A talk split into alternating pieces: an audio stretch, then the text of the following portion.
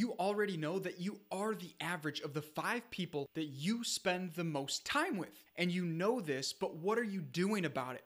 For most people that I interact with, and we have this conversation where we are reminded, and I remind them, and we just in conversation, I'm reminded that we become like the people we spend the most time with. It's easy then to realize, yeah, yeah, yeah, that's true, but what are we doing about it? And very often we're doing nothing about it. We just know it intellectually, but we're not executing on it to the point that we're integrating it into our lives. So, my friend, what I want to do in this video right now, and this message with you right now, is to remind you of how powerfully important and vital this concept is for you to thrive in life, for you to become that best version of yourself, for you to achieve your greatest goals, to turn your dreams into reality, and to live a life that helps you to feel filled up, joyful, meaningful in the contributions that you make to the world. And so you and I both know that this is true, but we're not executing. Why is that? Because I think we lose sight of how valuable and vital it actually is. So think about it this way How often have you looked at somebody that used to be a friend, or maybe kind of is quasi still a friend, or a family member, somebody that you've known in the community for a long time, and all of a sudden they're spending more time with a certain person? And so you've noticed aloud to other people around you, or maybe just to yourself, but you've noticed, hey, they no longer are the same person they were. They actually are starting to become a lot like that person. And oh, by the way, that other person is rubbing off on them. How often have you looked at someone that you know and you know they're spending a lot of time with somebody and you said something along the lines of, that other person is rubbing off on them? They're starting to become like that person. We see it every single day. We see it all the time in our lives. I think one thing that comes up for me is uh, my wife and I just spent about a year living in South Carolina, and our son, three of us lived in South Carolina. And I gotta tell you, I started to say y'all. First of all, it's a more efficient way instead of saying you all or you guys, but it's something that just happens. It's one of the ways, one of the little phrases that people use. We start to speak like the people we invest our time with. And by the way, this is a critical point to make. I really believe that it will shift everything in your mind when instead of thinking about spending your time with people, you think about it as investing your time with people. Because when you feel like you're investing time with people, it carries a bigger weight, carries a greater importance. It carries this sense of, I got to do something about this. I can't just leave this out there. It's got to be dealt with. Think about it with your money. When you spend your money on something, how important is that money now for you? It, it's not important because it's gone. It's replaced with an experience or a thing, which is great, but you spend it and it's gone. But when you invest your money in something, how often do you pay attention to it? Probably way too often, or maybe not often enough, depending on who you are. But you have this sense that you've invested money into something and now you want to see it pay fruits of the labors of the investment over time. That's the goal. You want to see your money become greater in value over time because you made this investment. Now, instead of just thinking about this with your money, what if you started thinking about this with your time, with your energy, with the people that you collaborate with and interact with and build relationship with? What if you now decided, I'm going to figure out how I'm investing my time and my energy with other people? Because if now all of a sudden you're thinking about your time and your energy with other people as an investment, as something that can pay off over the long term, or as something that can lose value over the long term, now you've completely shifted the way that you see relationships. Now, listen, I'm not here to, please don't misunderstand me. I'm not here to tell you that I think your relationships are purely about getting a payoff in the future.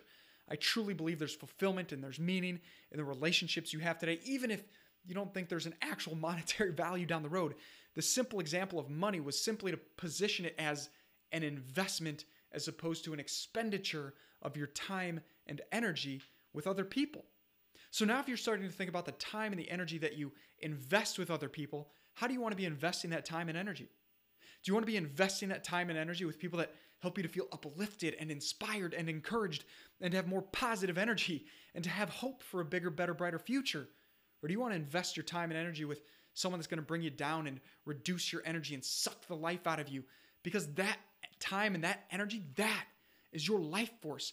That life force is what you use to be a great parent, a great spouse, a great partner, significant other, a great salesperson, a great entrepreneur, a great leader in your community.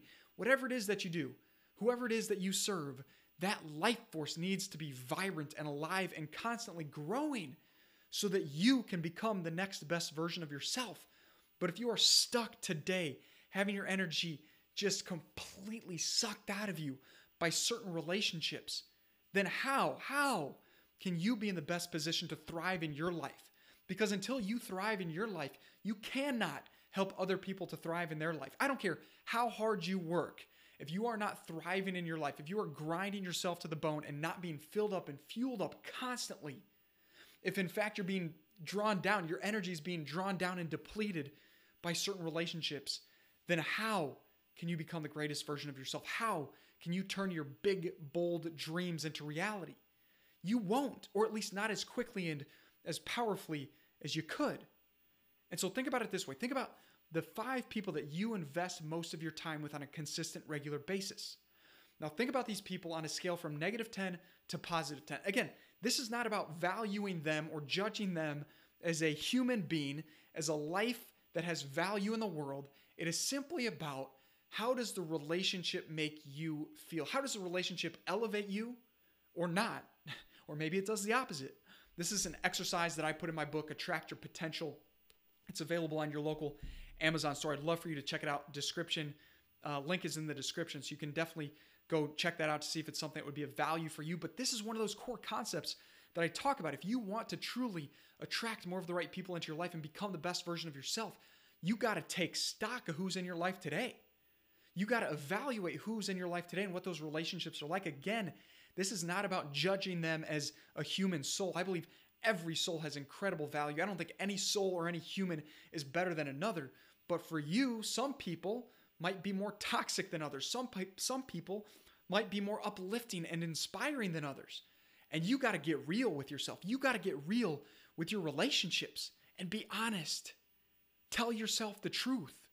Are these people uplifting you and helping you to move forward towards becoming the best version of yourself? Or are they holding you back? Or are they dragging you down? Or are they neutral?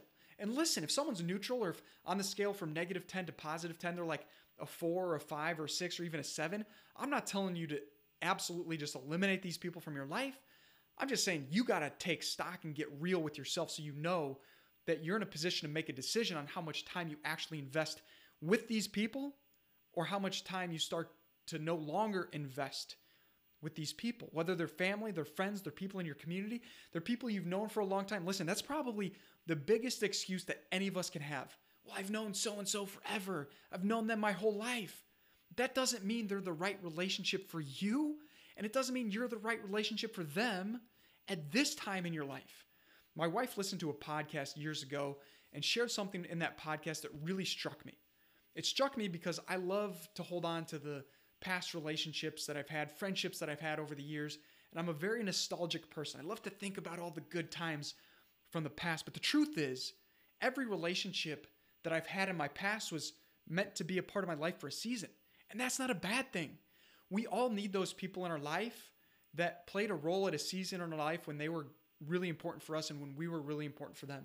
When together we created this mutually and communally beneficial value by being in relationship with them for a period of life, whether it was you knew them growing up in elementary school or mid, excuse me, or middle school, or I'm getting choked up talking about this, or high school, or the college years, or right out of college, or in your first career. Listen, we all have those relationships from our life that we just do not have the capacity as humans as we evolve and grow and start families. If that's something that you do, I don't know about you, but for me, starting a family and having two little kids has definitely eliminated a lot of time that I would have otherwise had for certain relationships. And that's okay because I'm in a certain season of my life. I'm in a season of my life now where my family gets the vast majority outside of my working time, they get the vast majority of my time, energy, efforts, and attention. And that's the season of life that I'm in. And if you're in that season of life or you're in another season of life, I think it's okay for us going back to the podcast my wife listens to. It's okay to realize that some friends in fact, probably the majority of the people that we know in our life, besides the really close people in our life, they're probably not going to be really close people for our entire lives. We have seasons of life where certain friends are meant to be there for us and we're meant to be there for them. And the friendship makes sense and it's valuable for both people, for both parties. But at some point, it might not always be the case. And I think we need to be okay with that.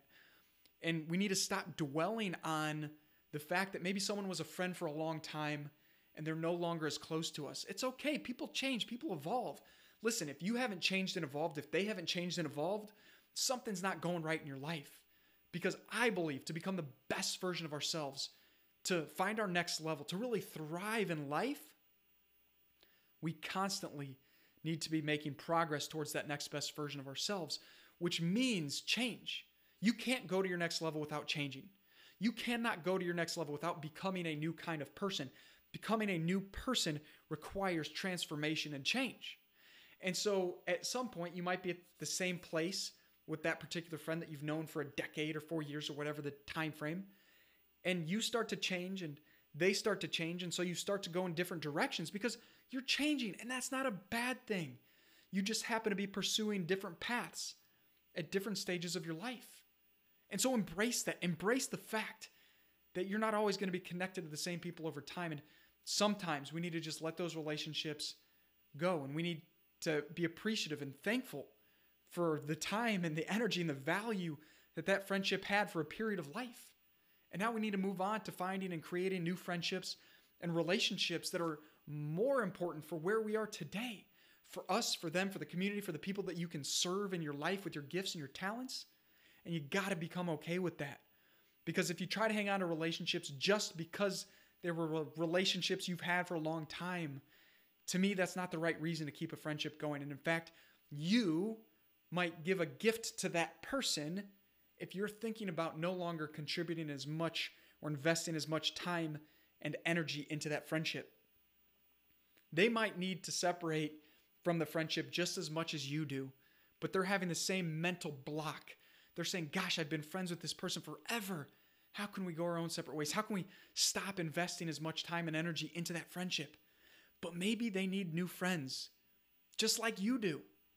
And so I think we have to acknowledge that it's not just about us, it's not about us giving up that friendship. Maybe it's about us releasing that friend into a new level, to their next stage of life, to their next season of life. And if we can not only accept that, but embrace it, man, you can open up new possibilities. Because tying this back to the beginning of this message, we become like the people we spend the most time with. So, as you start to evaluate those connections and friendships and relationships in your life on a scale from negative 10 to positive 10, start to evaluate where people are. And now you can decide what do you want to do? Do you want to invest more time with this person because they're a plus 10 and they elevate you, they bring you up, they help you to make progress, and you likewise can help them?